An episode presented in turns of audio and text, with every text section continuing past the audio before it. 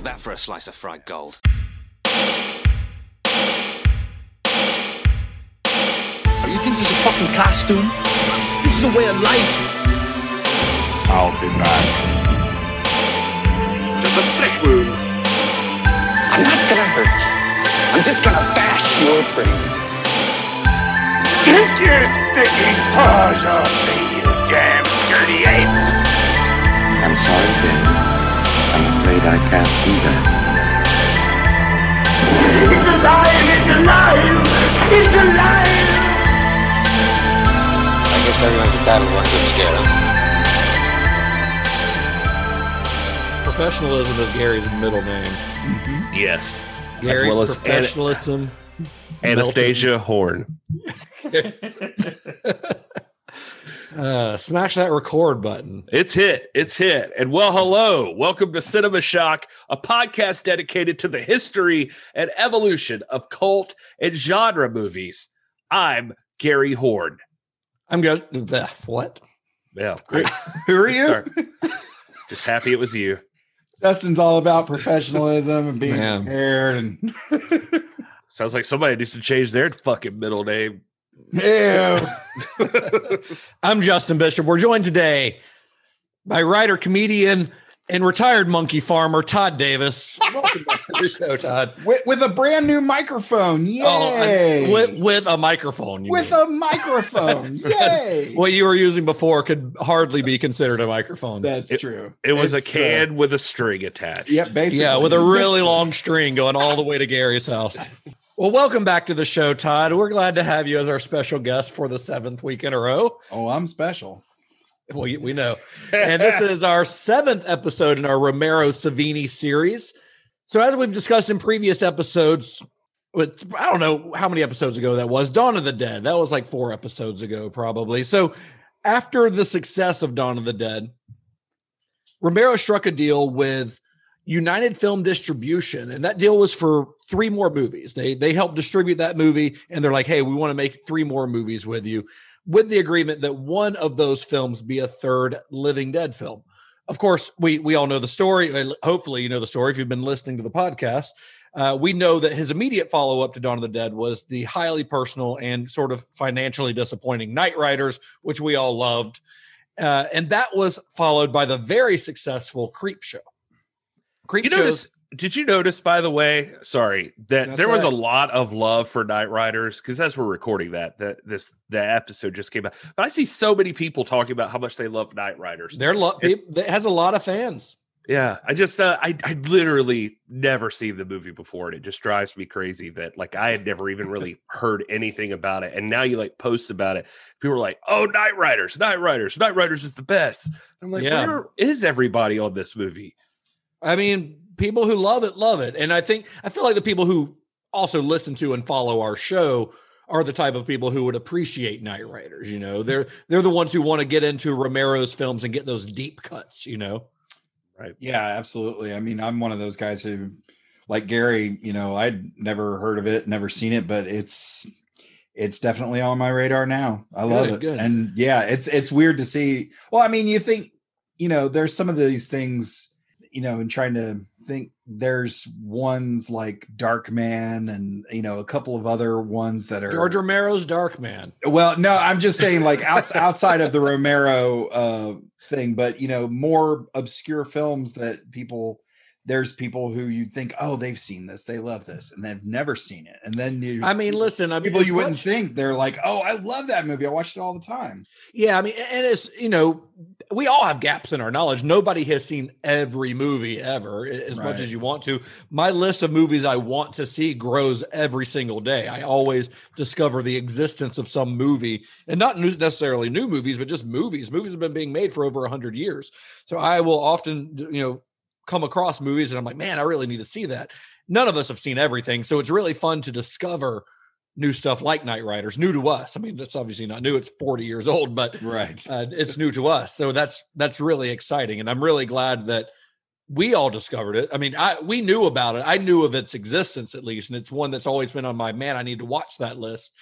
And, you know, this show provided the reason to do that. Yeah. It also introduced the Savini bikini, which went up on the Twitter today and is also uber popular. Hey, how could it not be? Honestly.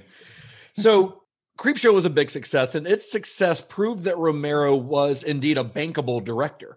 Unfortunately, what happened on that film is that Warner Brothers, who distributed the film, took the majority of the profits, which left only a very minor return on the investment by United Film Distribution. So it's not like they were rolling in the dough to bankroll the next movie. But still, it did seem like, after the success of Creepshow, that Romero's next logical step and his next contractually obligated step was a new Living Dead film. And that film was 1985's Day of the Dead. First came the night, then came the dawn. Now comes the most eagerly awaited day in horror film history. George A. Romero's Day of the Dead. For the few remaining, their only hope of survival is to find a cure, but the odds are against them, and so is Captain Rhodes. Anybody else have any questions about the way things are going to run around here from now on? Their one chance is Bub. It's working on instinct. But their time is running out. But when the tricks wouldn't work, their world fell apart. The dead shall have their day. Day of the Dead. Extraordinary, isn't it? So when Romero first began to conceive his next zombie film, he saw it as a truly epic movie, bigger than anything that he had done before. In his words, he was wanting to make the Gone with the Wind of zombie films. So, super fucking racist. Yeah. Yeah, I got a little bit of that from watching this, yeah. And Bob just Frenching Sarah towards the end as the base burns down. So the first draft of Romero's script was a whopping 204 pages. And that script, it barely resembles what we finally get in this film, but it involved a multi-tiered society where the lowest classes of humans were raised to feed zombies, basically. And you can definitely see where Romero's love of putting in social commentary would work with something like that. Oh, yeah. And in turn, the zombies themselves in the movie were tamed to work as slaves to help maintain the ruling elite, which of course kind of has shades of those original zombie stories like White Zombie that we talked about way back in episode 1. Mm. Yeah, I had seen some stuff with Romero talking about around this time, since he had hit the late 60s with Night and then hit the 70s with Dawn.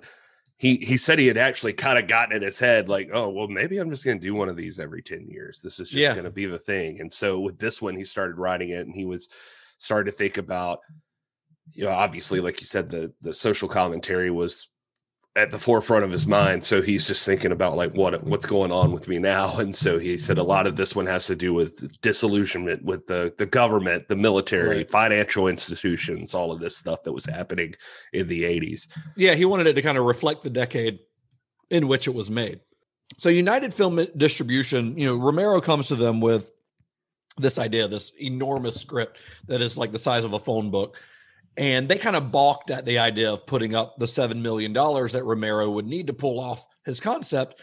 So Romero eventually reluctantly agreed to cut the budget in half and scale down the film. Although a lot of the concepts in his original script would resurface about two decades later in The Land of the Dead, which we're not talking about on this series, but maybe we'll do a bonus episode of that one day. I'd actually like to revisit it. It's been quite a long time since I've seen Land of the Dead. I think I saw it in the theater with you, and it's been a bit. Yeah, it's been a while for me too. I recall Leguizamo's in it, isn't he? Yep, Dennis Hopper, John Leguizamo. Okay. Nice. When they were trying to rework the concept of the film, there were a lot of versions of the film discussed, and not just via the script and budget, but in some really kind of weird ways. There was a brief discussion of shooting the film in 3D, which of course in 1985 was all the rage. There had just been, a fairly successful release of Friday the 13th 3D, but there were all kinds of horror movies that were trying to capitalize on that trend at the time. Another option that they brought to Romero was, and this is an option, by the way, that Romero and Rubenstein, his producer, totally rejected almost immediately. And they, it was basically, hey, make a milder movie that's R-rated, not unrated, scale down on the gore and stuff, and then we can get this distributed by a major studio, and that major studio can help to finance it, and they can fully finance that original vision that Romero had. Although, you know, of course, that would be at the expense of that incredible gore that Tom Savini contributes to the film. Which is kind of the signature of those movies. Yeah, yeah, exactly. And which is why Romero is not a guy who's going to tame it down. No. So, yeah. Yeah, I saw interviews with Rubenstein and Savini. Savini described it as, you know, like this was a very, it was a major effects film, he said, was like the only way he can think of to describe it. Just that it had a lot going on. And Rubenstein talks a little bit about that conversation with Romero. Is like, look, if you want to make this happen, we can, but it's going to cost you. Like, it's, you know, you got to cut this out. And that Romero was... didn't want to compromise. Very anti, this idea. It was just like, he's like, or I could give you $3 million and you could just do whatever the hell you want again. Gary, I feel like you watched the many days of Day of the Dead, the same documentary I watched. Oh yeah, I might have. Is that the Anchor Films one? Yeah, it was on the Anchor Bay release from the DivX or whatever it was back in the day. You are correct. I watched that same thing. It's a great documentary. Yeah. So in the end, Romero would resign to the fact that in order to get to keep his artistic integrity intact and to keep that independent spirit intact that we talked about on our Knightriders episode, to keep that alive, he'd have to scale things back a bit. And his final script might have been scaled back a little bit, but he still retained his lofty philosophical goals. Yeah, it's about one of, not necessarily the last, but one of possibly several nests of humanity that are left. As a military group, there were, I'm trying to do, like, I'm hugging myself because I've seen him do that lately too. Appreciate the commitment. Yeah, I mean, this is not a visual medium, so I don't know that it's necessary, but if it gets you, if this is your method to get into it, the character, then go for it, Gary. I should have grew my hair out. As a military group, they were there for research, and of course, now they need to, for what they're doing to, wait, what? Now the need for what they're doing is all but gone. Sorry, I smoked a lot of pot before this. With society gone, who are they going to report to if they find anything out? All of a sudden, when the structure's gone, they don't quite know how to behave, or they cling to old behaviors that no one talks to each other and no one communicates. So there's this sort of tragedy about how lack of human communication causes chaos and collapse, even in this small little pie slice of society. I mean, I think he kind of breaks down the entire philosophy of the film in that one quote, though. You know, that was from an interview with him. I mean, he really does break it down. Like, this is what this movie is about, the collapse of society, partially due to us not being able to talk to each other, and the clash between the military and science, and each one having a different approach to how to handle the situation, one wanting to use rationality and one wanting to use, like, brute force. Yeah. Sounds familiar. Yeah. Well, yeah. That doesn't, I'm glad we've gotten past that, honestly. Yeah. Well, you know, though, I did see this, like, AFI interview with him. And I mean, he doesn't act as though, even with the interview with Guillermo that I've referenced before, he talked a little bit about that. For him, he looked at it as though science and the military have gone crazy. Like, that they're both insane. Like, they're both. Well, I mean, like, Dr. Frankenstein in this is not like, he's a mad scientist, you know? Yeah, like, so if there's anyone that's got a level head, it's Sarah. Yeah. And the funny thing about her is that he says, yeah, he looks at her as the ultimate humanist. Like, she's the person that cares about people, like, in the middle of all of this. But also, you know, like, some people call this movie his feminist film. And he says that, like, yeah, I guess, he says he's been apologizing to women since Night, since Barbara was the most ineffectual female character possibly ever put on screen. He was saying, no, that honestly, he looks back on this movie sometimes and watches it and thinks sometimes that Sarah's even wrong. That, like, she's too far gone in one direction too. It's interesting just to hear him talk about it later on. I think one thing that we always kind of say on the show is that you have to consider the cultural climate that surrounded the film at the time that the film was released. You know, you have to put yourself kind of not only in the mindset of the audience of the time, which I think is very important when you watch a movie, but also just on what was going on in the world around that audience. And 1985, when this movie was released, was smack dab in the middle of the Reagan years. That's the same year that saw the release of First Blood, Rambo: First Blood Part Two, which was the movie that kind of made Rambo a cultural icon of the era. And that film, I mean, that film was a major success. It brought in like $150 million at the box office. In 1985, like this jingoism, this sort of, you know, all G.I. Joe American hero was like, that was how people saw soldiers. I feel like you're just saying like a longer form of idealistic blueprint of foreign policy. Yes, you nailed what I'm trying to say, Gary. Yes. See, just send John Rambo and kill everyone. The heroes, soldiers were seen as heroes, I guess is what I'm trying to say, to most audiences in 1985 with movies like Rambo, despite the fact that the first Rambo movie is not about that at all. Quite the opposite. It's about how war fucks somebody up. But by the time Rambo 2 came out, that's kind of where we were at. Audiences at the time, you know, we went to see Day of the Dead. They didn't want to see those same soldiers painted as essentially misogynistic, racist psychopaths, because that's what we have here. Especially, I mean, obviously in, you've got, Rickles and what's the other guy? Steele? Yeah. Rickles and Steele? Yeah. Who's played by like a former football player, I believe he was, that guy. Yeah. But so you got Rickles, and then, of course, obviously based on Don Rickles. Yeah, very similar. An insane madman. And of course, their leader, who is played as an absolute insane person who is just about to explode at every minute, played by Joe Pilato, the great Joe Pilato, who we've talked about on the show before. And he's possibly the worst of the bunch out of them, but audiences didn't want to see soldiers portrayed that way, you know? Right. So, and as we'll discuss, that led to this film being kind of a disappointment to audiences in 1985.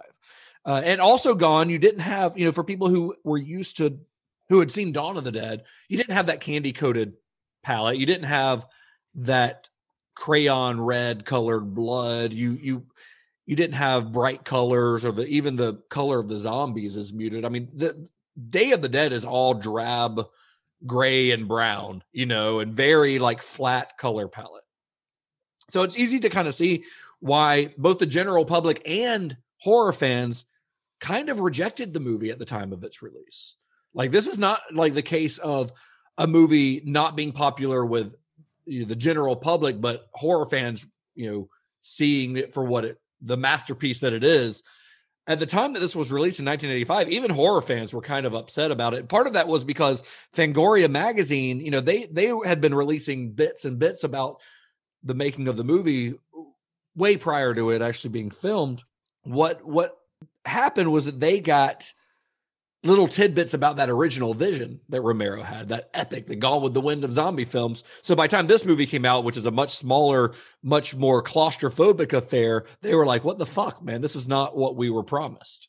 Yeah, it sounds like they fell victim to the trailer syndrome, where you get sold one thing and it turns out to not be that. You're disappointed. I say with Romero, you better just shape the fuck up by now. Like, this seems to be he's not delivering everything you think he's going to deliver anytime, right? I don't think at any of these movies.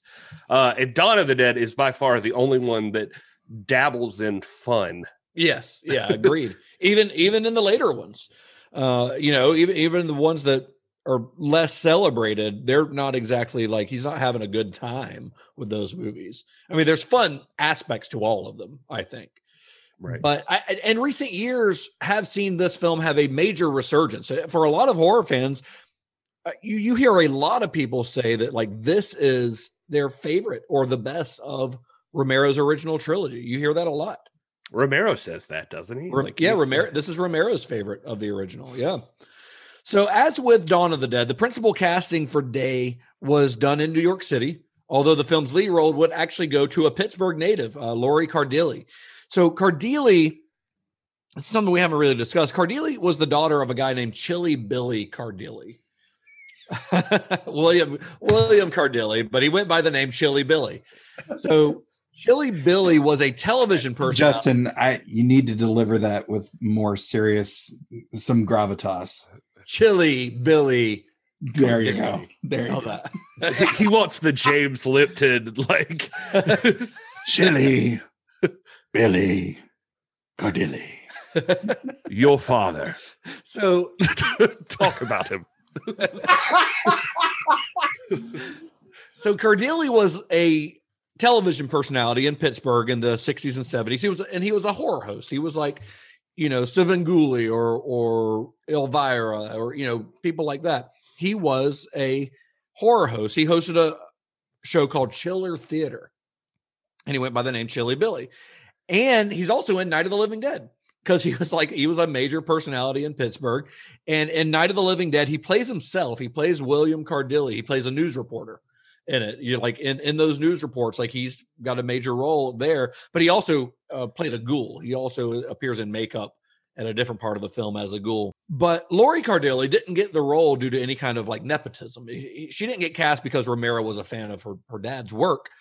She was a legit actress at this point, and she had already had ongoing roles in the soap operas Edge of Night and Ryan's Hope.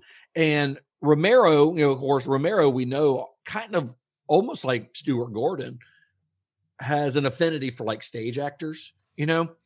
Yeah. And he saw her in an off-Broadway play called Reckless, and he loved her. He thought she was amazing and knew that she was like perfect to be his leading lady in this new movie.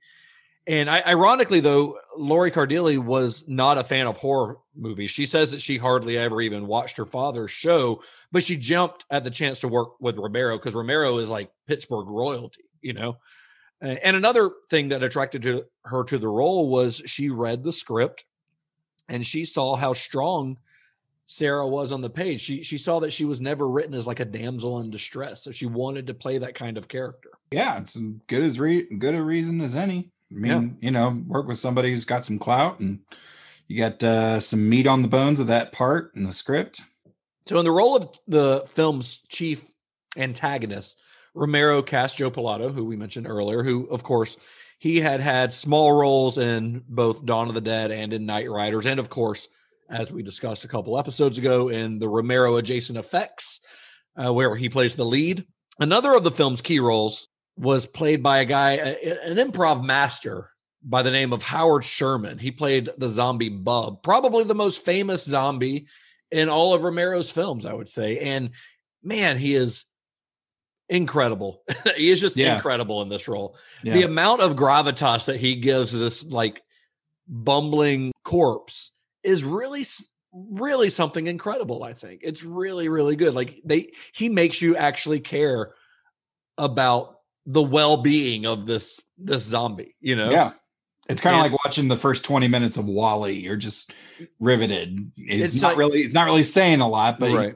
I often think of those two movies together, like WALL-E and Dead of Wall-E. Yeah. They go hand in hand. I picture that WALL-E is actually a sequel to Day of the Dead. The end of the planet's in that condition because of the zombie apocalypse. Yeah, exactly. Yeah, that tracks. Absolutely. It's worth mentioning, too, back to Joe Pilato for a second, too. I saw an interview with him where he talked about that, you know, if they thought Romero had him in mind. And I think in that documentary we both watched, he says, you know, like he auditioned and just kind of got the role. It was standard thing. But he said it in another interview that he thought it had to do also with Romero's budget getting reduced down to 3.5 or whatever. Like he was like, well, I can afford this guy, so I can't think of better actors. But you know, he's the character. If we haven't established, really, is that you know he was in Dawn as that cop that we talked about then. That he would come back here. Oh yeah. Okay. He plays a cop at Dawn. That there's this like fan theory that it's the same guy. Like he's the cop. Oh yeah, this character is still the cop from Dawn, and that since there's no semblance of or no recorded time here, like you don't know exactly the time in between, that maybe this guy actually did end up joining like a military force and that's funny taking over. Howard Sherman or Sherman Howard, he's credited both different ways depending on where you see it, but I think Sherman Howard was his like stage name, but Howard Sherman was his actual name. Anyway, he's or the Shermanator.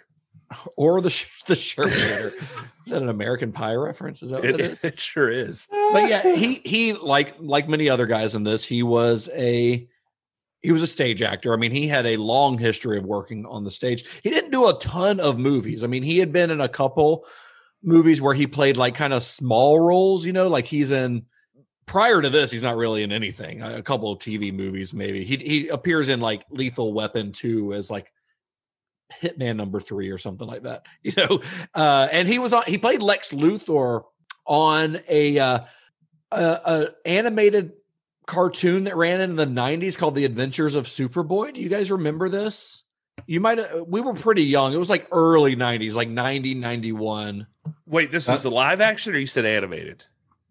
Animated. Yeah. So The Adventures of Superboy was a show from way back in the 60s, but I guess there was like a resurgence in the 90s. I never watched it, but when I was looking into this actor, Howard Sherman, I found out that he played Lex Luthor on the show later on, like in the early 90s. Nice. It wasn't on my radar. I must have missed that. As with his previous zombie flicks, Romero had no shortage of Pittsburgh residents willing to play zombie extras. And this is kind of similar to what a bit of trivia Gary told us about Dawn of the Dead, and that the extras were paid in a dollar bill. They didn't get a donut on this one. They got a dollar bill and they got a hat that said, "I was a zombie in Day of the Dead." Do you know what those hats are probably worth these days? Oh man, I'd love to have one of those. I would love to have one. That'd be awesome. Yeah. But in Florida, so they filmed part of the film in Florida. The opening sequences are set in Florida, and they that was kind of a different story. They had a really hard time getting people to play zombies. They even had like a radio contest to round up zombies, saying like, win a spot as a zombie extra in the new George Romero movie, and they just couldn't get anyone.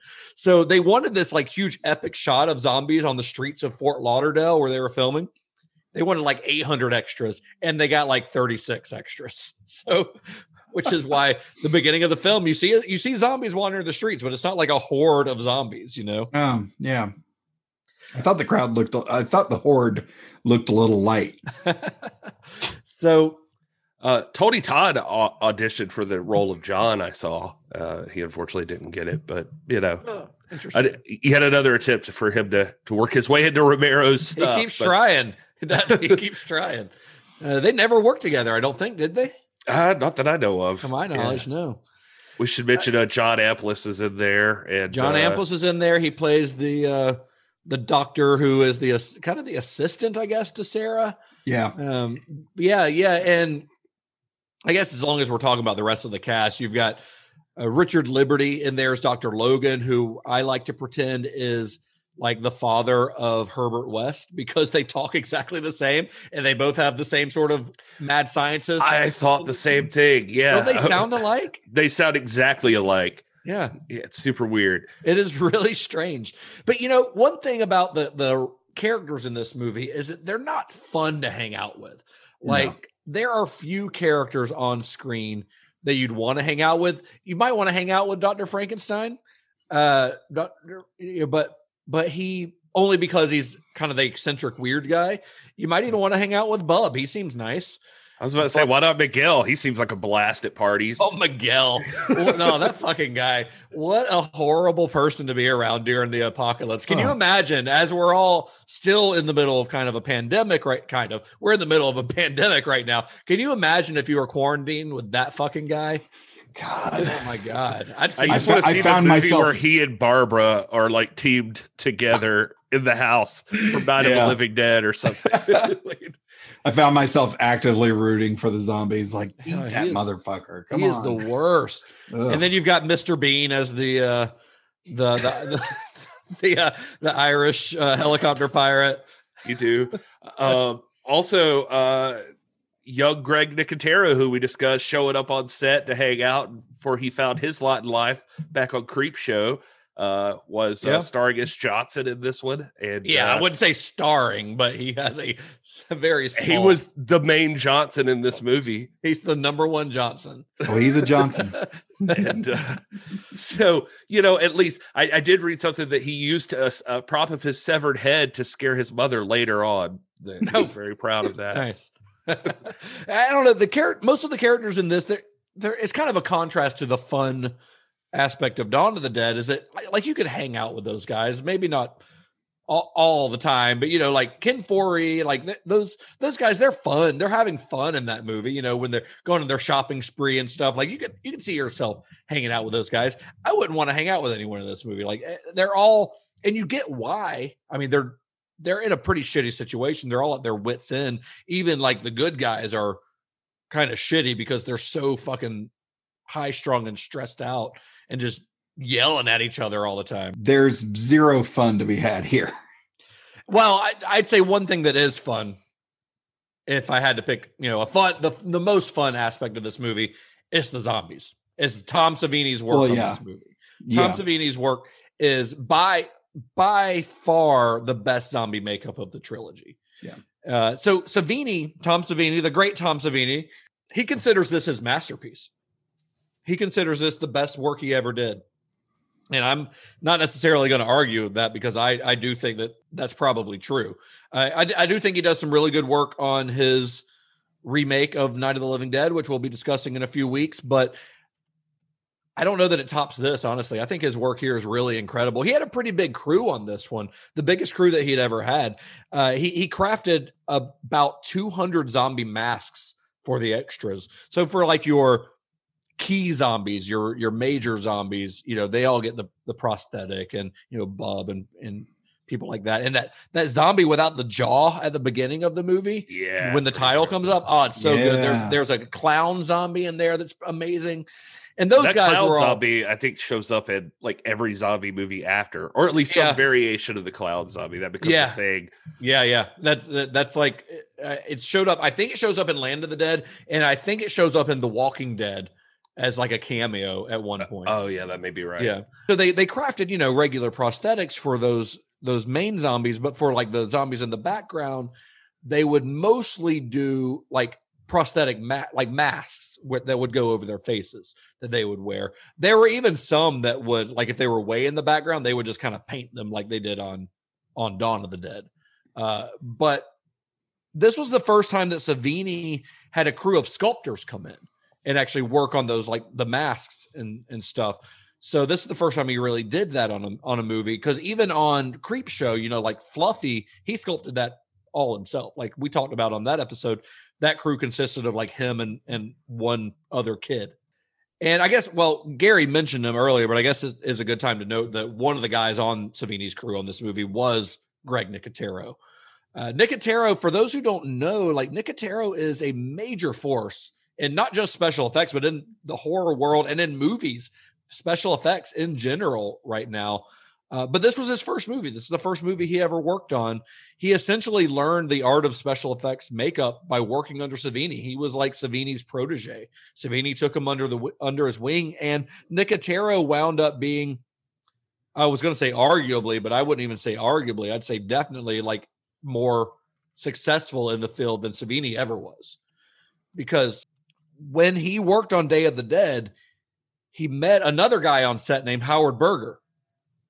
Howard Berger and Nicotero ended up moving to Hollywood. They ended up getting an apartment together. They were roommates, and their third roommate was a guy named Robert Kurtzman, and the three of them founded KNB Effects, who is one of the biggest effects houses in the world. And I'm sure we'll talk about Nicotero and KNB in probably greater detail later on, But just as reference, these guys have worked on special effects in horror films. Like, they've worked on the Night of the Nightmare on Elm Street series. I think they did part 5. They also did Halloween part 5. But they also did like Dances with Wolves. You know, they did the animatronic buffaloes and Dances with Wolves. They did the animatronic calf and City Slickers, you know, so they don't just do horror. They did Army of Darkness with Sam Raimi, who they go way back with Sam Raimi, because their very first movie, I think, was one that was directed by Sam Raimi's producer, Scott Spiegel, the guy who co-wrote Evil Dead 2. So, and of course, they've done work on like all of Tarantino's movies, starting with Reservoir Dogs, like the ear that gets cut off. That's them. All the blood splatter that you see in like Kill Bill, that's all KNB Effects. Nice. And of course, I'd say probably their most well-known work these days is probably the, like, frankly, and I'm not a huge fan of the show, but incredible work that they do on The Walking Dead. Yeah, because those zombies are next level. Like the work that Nicotero does on that is pretty amazing. Yeah, those, and of course, bringing it back to Romero, Nicotero also is the showrunner on Creepshow, the Shudder series. So, yeah, he's the executive producer and showrunner on that one. Nice. So one of my favorite effects in this movie is when Rhodes, Joe Pilato's character, when he dies, not just because his character sucks and needs to die at that point, but it's a killer effect, I think. I mean, there's a lot of great effects in this. And in that documentary, The Many Days of Day of the Dead, that's on that Anchor Bay DVD, Greg Nicotero actually goes into detail about how they do like the stretching skin effect, you know, like when somebody bites into, because there's some really fucking gnarly effects in this movie. But the one where Pilato gets pulled apart, I mean, they did it in a similar way that they had done in other films with basically they had the lower half of Pilato's body under the floor with, a fake torso being pulled apart. But that fake torso, they filled it with chicken parts, you know, just like they'd use like pig intestines and stuff on Dawn of the Dead. They filled it with chicken parts, but they'd been storing the entrails in a refrigerator, of course, and someone unknowingly unplugged it 2 weeks before it was supposed to be filmed. So these chicken parts are sitting in a fridge, just starting to rot for 2 weeks. So by the time they go to film it, they're just rank and rotten and disgusting. They still used them. so waste not. Yeah. So the zombie extras had to stuff their noses so they wouldn't smell it and like get sick and puke. But Joe Pilato couldn't do that, because he was in the scene and they couldn't really hide it with him. So he was like about to like just hurl by the time they got done with that. Like he was done with it, because all he could smell, he was essentially covered in rotting chicken entrails during that scene. Oh yeah. No, thanks, George. Imagine having to eat them. The effects in this, to me, you know, you don't have that bright red Dario Argento style blood in this one. It's I think the effects in this really kind of reflect, more than any of the other films that we've talked about so far, Savini's days as a war photographer in Vietnam. Like I think you really see the influence of that here, because the effects in this are they're more realistic. They feel like they're more rooted in reality. And instead of that bright red blood, you've got like dark crimson, even black sometimes. And some of the zombies, you know, they get shot in the head and it's like black almost coming out. It's really something else. And the effects in this are they're some of the best in the history of horror films, I think, in my personal opinion. Yeah, I think that's fair. I mean, we've already kind of touched on the fact that this is probably it's his best work so far, by far, but you know, he's definitely topped himself in his work in this one. And, you know, how much of that can be attributed to experience, you know, before the movie industry, and then, you know, just wanting to see something creative and new. I don't know, but it's really solid either way, no matter how you slice it.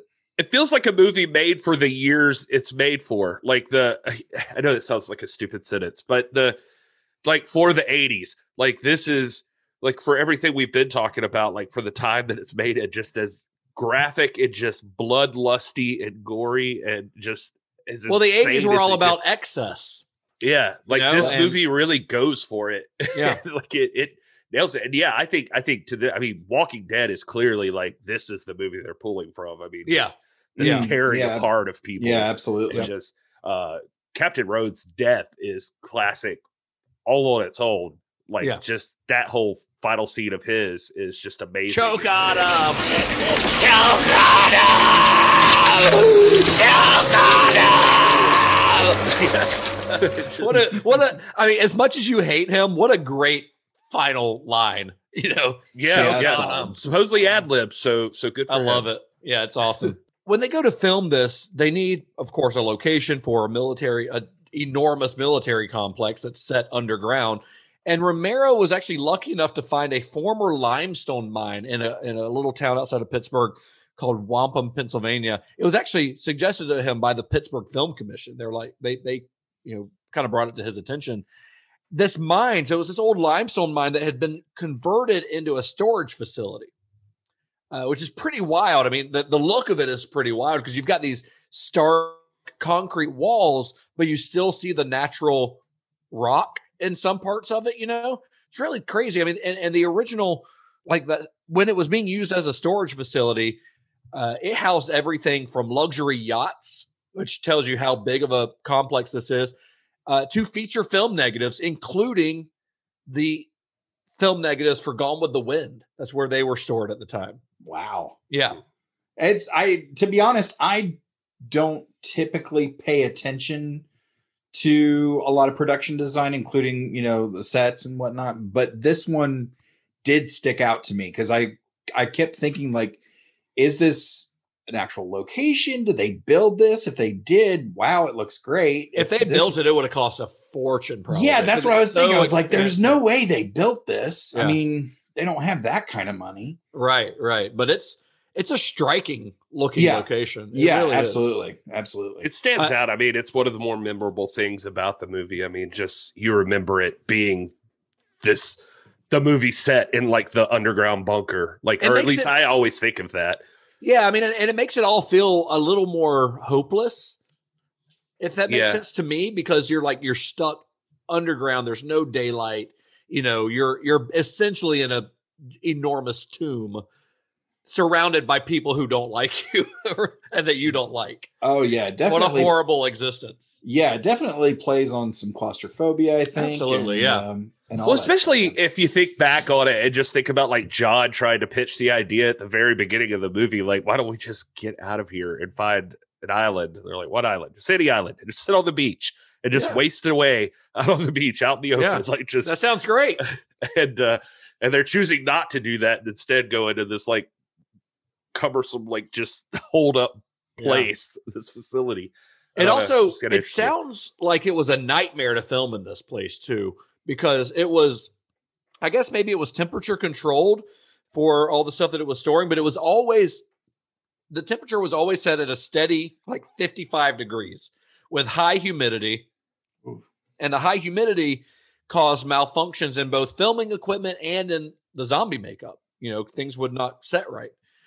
It was also incredibly hard to light, which I guess, you know, we should also point out here that the cinematographer on this was Michael Gornick again, who has done pretty much every Romero movie that we've talked about since Martin. So he's still this. I believe this was his final film. I think you're right, with Romero.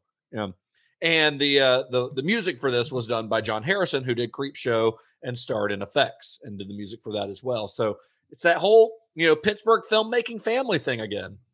Oh, yeah. And, you know, this facility was also, you know, I pointed out that it's dark and windowless. It was windowless. So they're not living there, but they're working there for 8, 10, 12 hours a day.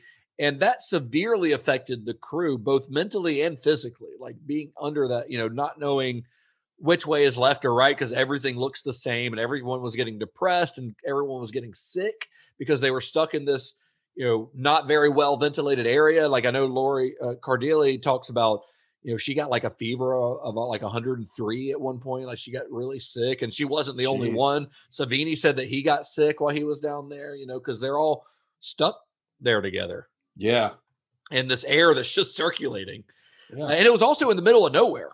Like it was outside of Pennsylvania, but it was a good little drive. I mean, it's outside of Pittsburgh, but it was a good little drive. So a lot of the cast and crew chose to stay at a nearby Holiday Inn rather than endure that long commute before and after long days of filming.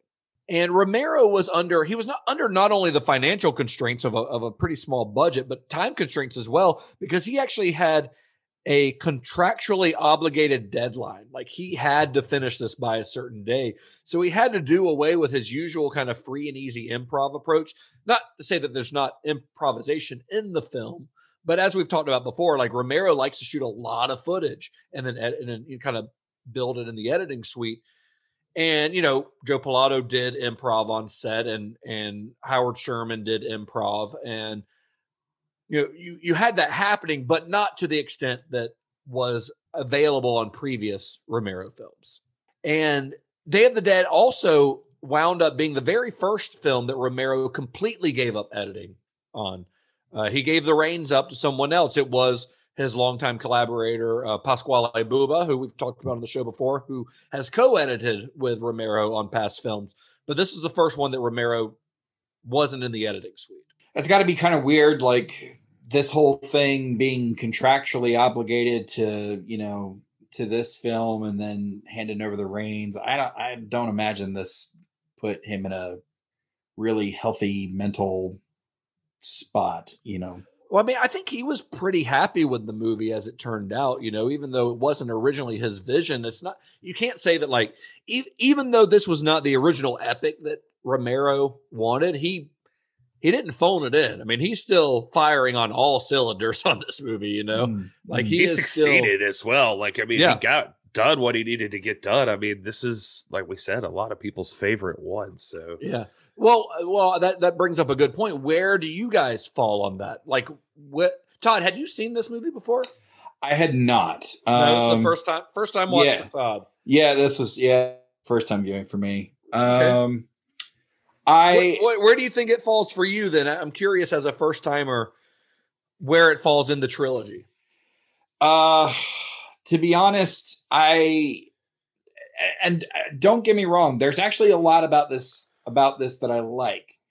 But you guys know I tend to get more into the characters and the motivations and, you know, plot and story. And this one just felt... I like it, but I think the reasons I like it are not the typical reasons I dig movies. The Tom Savini's work, we've mentioned it a couple times. It's absolutely stellar. So I was on board with that. And that was really a lot of fun. But in looking at some of the characters, you know, we've already mentioned that they weren't like super great people. So, so it's kind of hard to root for them. They're not likable. I think the only person you can really root for is probably Sarah. Yeah. Sarah 100% is. I mean, maybe if you get to like John and I forgot his name. Mr. Bean. Yeah. John and Mr. Bean. Yeah, let's just lean into that. that maybe those guys, but they're even like I feel like they're honestly all far ends of the spectrum, because those guys are kind of like not giving a shit. Like the Irish guy, I feel like they get shortchanged. Like I feel like we don't get to find out a lot about them. Yeah, I mean, I can kind of see that. You don't get any backstory, but you see where they're at this point in history. Honestly, the helicopter pilot I relate to more than anyone, because if it were the middle of a zombie apocalypse, I also would want to be drunk all the time. Yeah. So. Yeah. Well, it's like, I understand that they're drunk and then they've just made their own little utopia. That's like their faux beach, like in that little room. Yeah. Yeah. Like just hanging out, waiting for somebody to give them the okay to just fly to a real beach. Yeah. I mean, they're kind of stuck in the middle of this battle between the scientists and the military, you know? Yeah, they're kind of at a terrible spot. So, Todd, now that we've completed the Romero original trilogy, the OT, mm-hmm. How do you rank them? Ooh. Night, Dawn, Day. How do you rank them in? Not necessarily like what you think's the best or whatever. Like in your enjoyment, where do you rank them? Gosh, that's kind of tough. I think. Dawn, I think Dawn pulls ahead for me a little bit. So I think I'd have to go Dawn, Night of the Living Dead, and then Day of the Dead. Okay. Just because I feel like it. That's a lot of people's ranking, so I'm not going to argue. Okay. Yeah. Well, I feel like it's a really, I feel like especially the Night and Dawn really have that indie spirit, and I feel like they also explore a lot with characters and story and plot. And I don't want to say Day of the Dead was boring. It's not boring. It's a lot of people talking, a lot of people yelling at each other. Yeah. It's a very talky movie. Yeah. It takes a long time to get to. So I can definitely understand people not liking this one. I personally like this one a lot, but I understand why people don't, because they're not fun people to hang around with. And when you are hanging around with them, all they're doing is arguing for almost 2 hours. There's not like anybody to have sympathy for, like you said, except maybe Sarah. But I do like some of those characters. I do like watching them. I do like Dr. Frankenstein, and I do absolutely love Captain Rhodes. I mean, I don't love him as a human. I think he's a total shithead, but as a villain in a movie, you love to hate him. Oh man, he is fucking great. I love Joe Pilato in this movie. I love Joe Pilato in this movie so much. I think he is just having so much fun, and he looks like he's about to have an aneurysm at any moment. And he was apparently like so amped up on set that he was hard like to get along with, because he was just like in, not necessarily like being method, but he was just so into that character that he was kind of unpleasant to be around. Not where he was mean to people, but people were just kind of scared of him after watching his performance, that they were like, let's stay away from this fucking crazy dude. So Gary, what's your ranking? All right, unless you have another. No, I was just going to say, like, I agonize over this too, because I don't like, I guess if I had a gun to head, I would probably go Dawn, Day, Night. But it's tough, because it's like really hard. Because I love... There are certain characters I love from all of them, and it's really more that. Like, you know what I mean? Like, it's like, if I could take Ben from Night and team him up with the guys from Dawn, you know, like most... Actually, the three main protagonists in Dawn, I think, are pretty solid. Yeah. Foray, and I just forgot the other actor's name, but even the female character there, like those guys... But Sarah's like the only person from Day, like maybe John and Mr. Bean, I guess. But like it just, I don't know. There's characters from each one that I really dig, but I don't know. I guess if I have to pick, it's Dawn first. Yeah. Day. I mean, I have a hard time as well, because usually my favorite is whichever one I just watched, because I love all three of them, you know, for different reasons. I would say probably overall Night is actually my favorite. It's the one I revisit the most. Right. I just really love that movie. It just works. So I mean, they all work. You son of a bitch. See, I almost said Night. Like I was really close to just saying Night. Well, I was really close to saying Night, and then I was like, I'm gonna get shit for saying Night. Like, no, I fucking love that movie. The OG, and I'm like, really, that's the one I just know that I love that movie, and like it's just a really solid, basic, it's amazing horror movie, and like it just works. I mean, I love aspects of all of them. I love Savini's work that he brought to both Dawn and Day, but Night is overall my favorite. There's something just very, I think it's the black and white photography. I think there's just something about that grainy black and white, like, and it's nihilistic. I mean, they're all kind of nihilistic. This one probably the most nihilistic of all, but because by this point in the zombie apocalypse, at this point, it's like, it truly is hopeless and nothing matters. I mean, that's what Romero said in that quote from the beginning of the episode, that, you know, if you've got these scientists who are conducting all of these studies, but if there's no one to report them to, then do they even matter? Does anything at this point matter other than just surviving for the sake of surviving? Right. Like that's like nothing.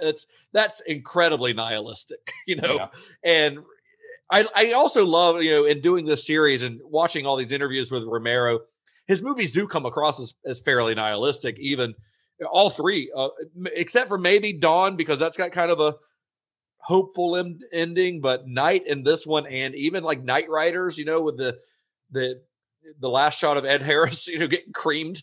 My reality, aka semi. Yeah. So that's pretty nihilistic. But then you watch Romero, and he's just this upbeat, happy dude. He's just, you know, cheerful nihilism. Yeah, it's so funny. Like I recommend for anybody who hasn't seen it that interview with Guillermo and him, just talking, like sitting on the couch. Yeah, chatting. He's a very passionate guy, as is Guillermo. So I imagine that's a great interview. Well, and Guillermo's just constantly like trying to attribute like all of these things to him, like just telling him like, oh, and in this movie you really did this and this, and George is like constantly like,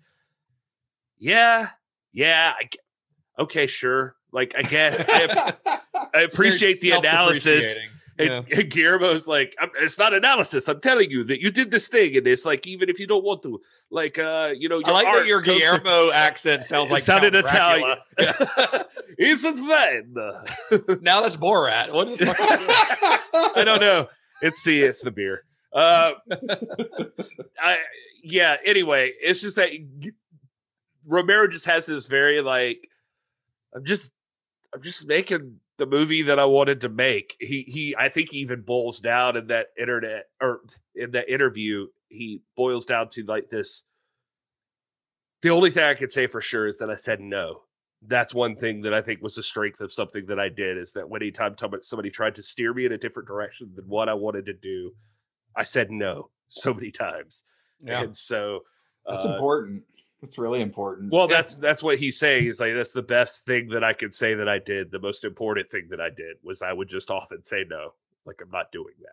Yeah, he's a guy who almost always stuck to his guns and stuck to his integrity and stuck to, like, his independence, you know? There are exceptions, one of which we're going to talk about next week. So, you know, that's next week's film, but when Day of the Dead opened, it originally opened in limited release on July 4th, 1985, to kind of mixed reviews from both critics and audiences. I think Roger Ebert, who, you remember Roger Ebert was kind of wishy-washy on Night, loved Dawn, called it a masterpiece. And then on Day, he's like, maybe Romero should quit while he's ahead. Like that's almost an exact quote from his review. Although the movie, I mean, it made decent money, but not great money. It was like we said, a pretty small budget, but there's a producer that's interviewed in that documentary named David Ball. He claims in that it made its budget back in New York alone in like the first week, which is, you know, was about $3 million. But I think it only made like $6 or $8 million overall. Because like we said, you know, this is not the zombie film that people wanted from the guy who had made Dawn of the Dead. And it's definitely not the zombie film that people wanted in the mid 80s. I'm going to play a little clip of Romero talking about the film's reception. People today, looking back on the three zombie films, I think that there are really split camps. And there are some people that you can't get them away from the first film. You know, that's their love. And there are some people that just sort of celebrate and party with Dawn of the Dead. It's sort of the wildest of the three. It was also the most popular. And then there are the real trolls, you know, like Day of the Dead. So, yeah, I mean, he's right. It didn't get the reception that he wanted, but he goes on in that interview to say, and I think we mentioned this before, but that Day is his personal favorite of the trilogy. And I love that he thinks people are trolls if they love Day. Yeah. I think he's saying that lovingly, you know, but I think that Day is the most thematically rich, probably, of the entire trilogy. Like we said, you know, the social commentary on the first film was almost accidental. The second film, it's you know, kind of anti-consumerism, which is also, you know, interesting. But in this one, it's like almost breaking down who we are as humans and how we would fare in this type of situation and how we don't know how to communicate with each other and how we just default to butting heads, you know, which is obviously something that's, you know, still very prevalent today. Yeah. The weird thing I would say about it is that it seems like it does it in the most caricature way of a human being. Like, I mean, not, this is going to sound like I'm just like criticizing the movie, but I mean, I guess if I just have to like try to analyze and be nitpicky about it, it's like at least with Dawn, the characters that break down there break down realistically. Like, I feel like every, you know, like, I mean, there's obviously the motorcycle gang, which are just a band of marauders that would probably exist. And that makes sense. Like Savini's crew and that. But like the, you know, like it feels like those characters are legit. Like nobody just sets out to be like a complete asshole. They just somehow make shit moves. I don't know. In Day, like the military is very much like, at least three of those guys are just pricks. Like they are. And they start that way and they stay that way. And one of the scientist guys is Frankenstein for a reason. Like he is just a loon. Like he's supposed to be deciding, you know, like you get the impression that the experiments are to discover like a cure for this disease. He has little interest in discovering a cure for the disease as much as he just wants to play with zombie bodies. And I mean, at this we don't know exactly how long into like the zombie apocalypse this is, but we know that most of humanity is probably wiped out at this point. So how long have these guys been without other human interaction? And they've literally gone crazy. And this is how it's reflected. It's, you know, in the scientists, it's almost like they're, I mean, I guess this goes to what you're saying, it being like a caricature, but it's like a heightened version of who they are is who they become in this situation. Whereas like the military guys become uber like combative, and the science guy, like he gets so into his experiments that like it almost, what is he even trying to achieve at this point? I think the most reassuring part, if I could go with anything, is that at least in Day, thanks to Steele, you know that even in a situation where there's possibly only 5 human beings alive, racism will still function strongly. Like, it'll still be alive and well. Yeah. I mean, it's, that guy's a real piece of shit, isn't he? Yeah. God. Yeah. He just makes sure to use every racist term he can. Yeah. It's like, you may be the only human beings left on Earth, and you still got time to be a fucking prick about it. Well, and it was to a point where I was like, is there a checklist? Or is there is someone standing off off camera just going, no, you haven't said that one yet. Come on. You know, the film opened, I said it opened in limited release in July. It opened wider in August of 1985, and it started to make kind of steady returns at the box office. But then it sort of got blindsided in October by another zombie movie that just kind of came out of left field, but one that had originated probably a little too close to home for comfort for Mr. Romero, and that was Dan O'Bannon's Return of the Living Dead. But that's a long story, and we're going to have to get into that on a different episode sometime in the future, because it is a very interesting story, the way that Return of the Living Dead is and will always be connected to Romero's trilogy. Yeah, whether he likes it or not. And he did not. He did not. This film, we've talked about it. I think me and Gary like it probably a little bit more than Todd maybe, but I think we all understand why, even if we do like it, why people wouldn't like it. Yeah. But it has gained quite a cult following over the years. And like we said earlier, you know, there are a lot of people that would consider this the best of that trilogy and the best, you know, possibly Romero's best film. A lot of people have said that as well. And I think it does hold up incredibly well. And I think it really does. I think the zombie effects especially are incredible. I think the opening sequence, which was shot in Fort Lauderdale, you know, we've got the alligator out, walking the streets. I think that's a great sequence. I think it's really damn good. Gators. That was the note before we started recording. That was actually the one note I took during watching the movie. Damn gators. There's only one. Gators. Yeah, it was. Should have been singular gator. Well, it's just, when you see, I guarantee you, if you're out and like a gator's there and you feel threatened by it, you'll just be like, damn gators. Like, damn, it's just gators. It's just like people just do that sometimes. It could be one out of 500, but you'll just, you know, you'll consider the whole lot of them bad. What are you talking about? I don't know. This message brought to you by Gary Horn.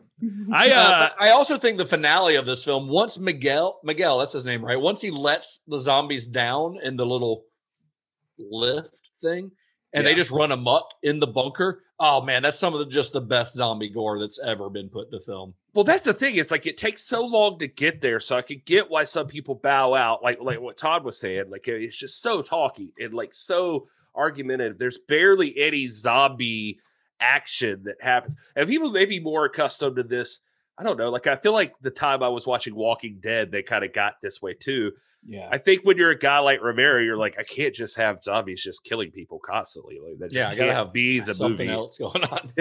But it's like a little while has to pass, so it makes it more effective when the zombies do really turn up. But yeah, I mean, when the zombies turn up in this movie, it's the rampage is more violent and disturbing than any of the other movies. Yes, combined probably. Like it just. They will frickin' rip you in half. It's insane in this one. Gary, before we wrap this up, did you get any 1-star reviews for this one? Oh yeah, we definitely got a couple here for the category we like to call "Somebody Needs a Nap."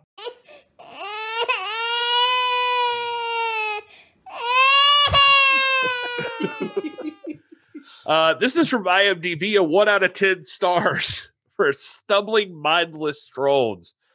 I always get a shiver down my back when confronted by an army of mindless and aggressive drones, immune to logical reason, utterly single-minded and capable only of emitting low moans and scrabbling and clawing at anyone not of their kind. Conveniently enough, I can usually avoid these people by asking what they thought of Day of the Dead. If the answer is cool, Bob the Zombie, cool, then I know it's time for me to make my escape. That's enough of that one. I'll read this one to completion. George Romero is the Antichrist. This poor person.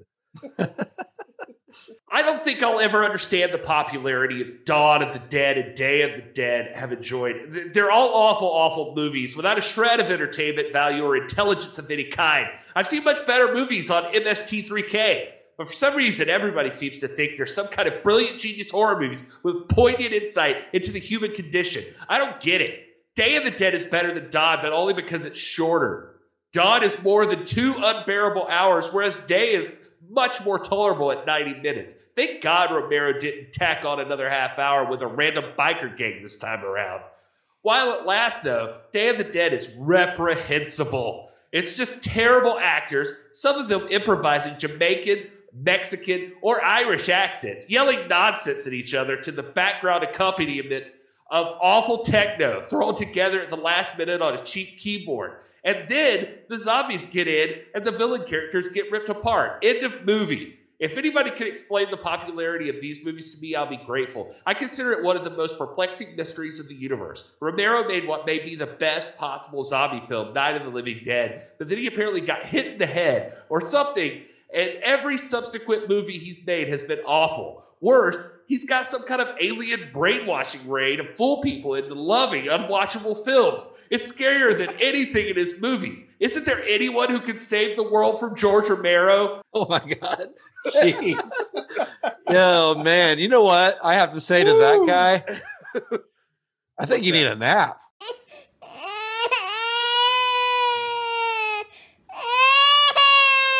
I think you need a nap. Wow.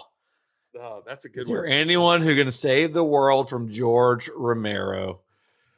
Oh. Well, that's it for Day of the Dead, guys.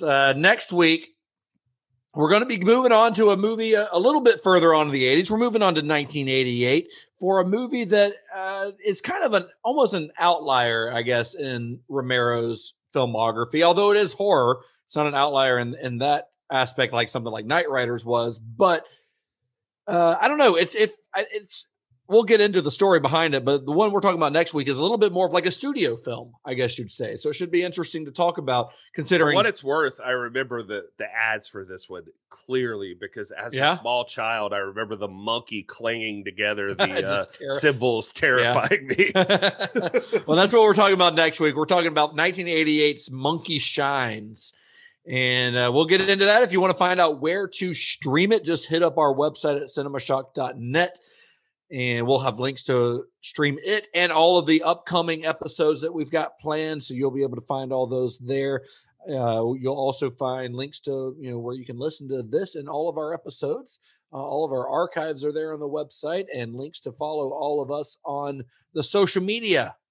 You can follow us, the podcast you can follow at cinema_shock on Twitter and Instagram. You can also like us on Facebook. And, you know, rate, review, all that stuff that you're supposed to say at the end of a podcast. I like it. You've got it all nailed down. This is good. Gary, how about you? Where can people find you on the internet? I am at This Is Gary Horn. This is Gary Professionalism Anastasia Horn. No, just at This Is Gary Horn on everything. Horn has an E at the end. The it E does. Is silent. Till midnight. Yowza. Heyo. And Mr. Davis. I'm at Mr. Todd A. Davis on Facebook, Twitter, Instagram, Letterboxd, and D&D Beyond. Still don't know what that is. I love it. Still don't know what that is, but I am at Justin_Bishop. And until next week, may the wings of liberty never lose a feather. Be excellent to each other. Gary, hit stop. Hit stop before he says it. I'm just curious if he's going to do it, because it's, I swear to God, if Johnny Has the Keys makes it out of a Romero series, there is no hope for you. Johnny Has the Keys. Oh, God.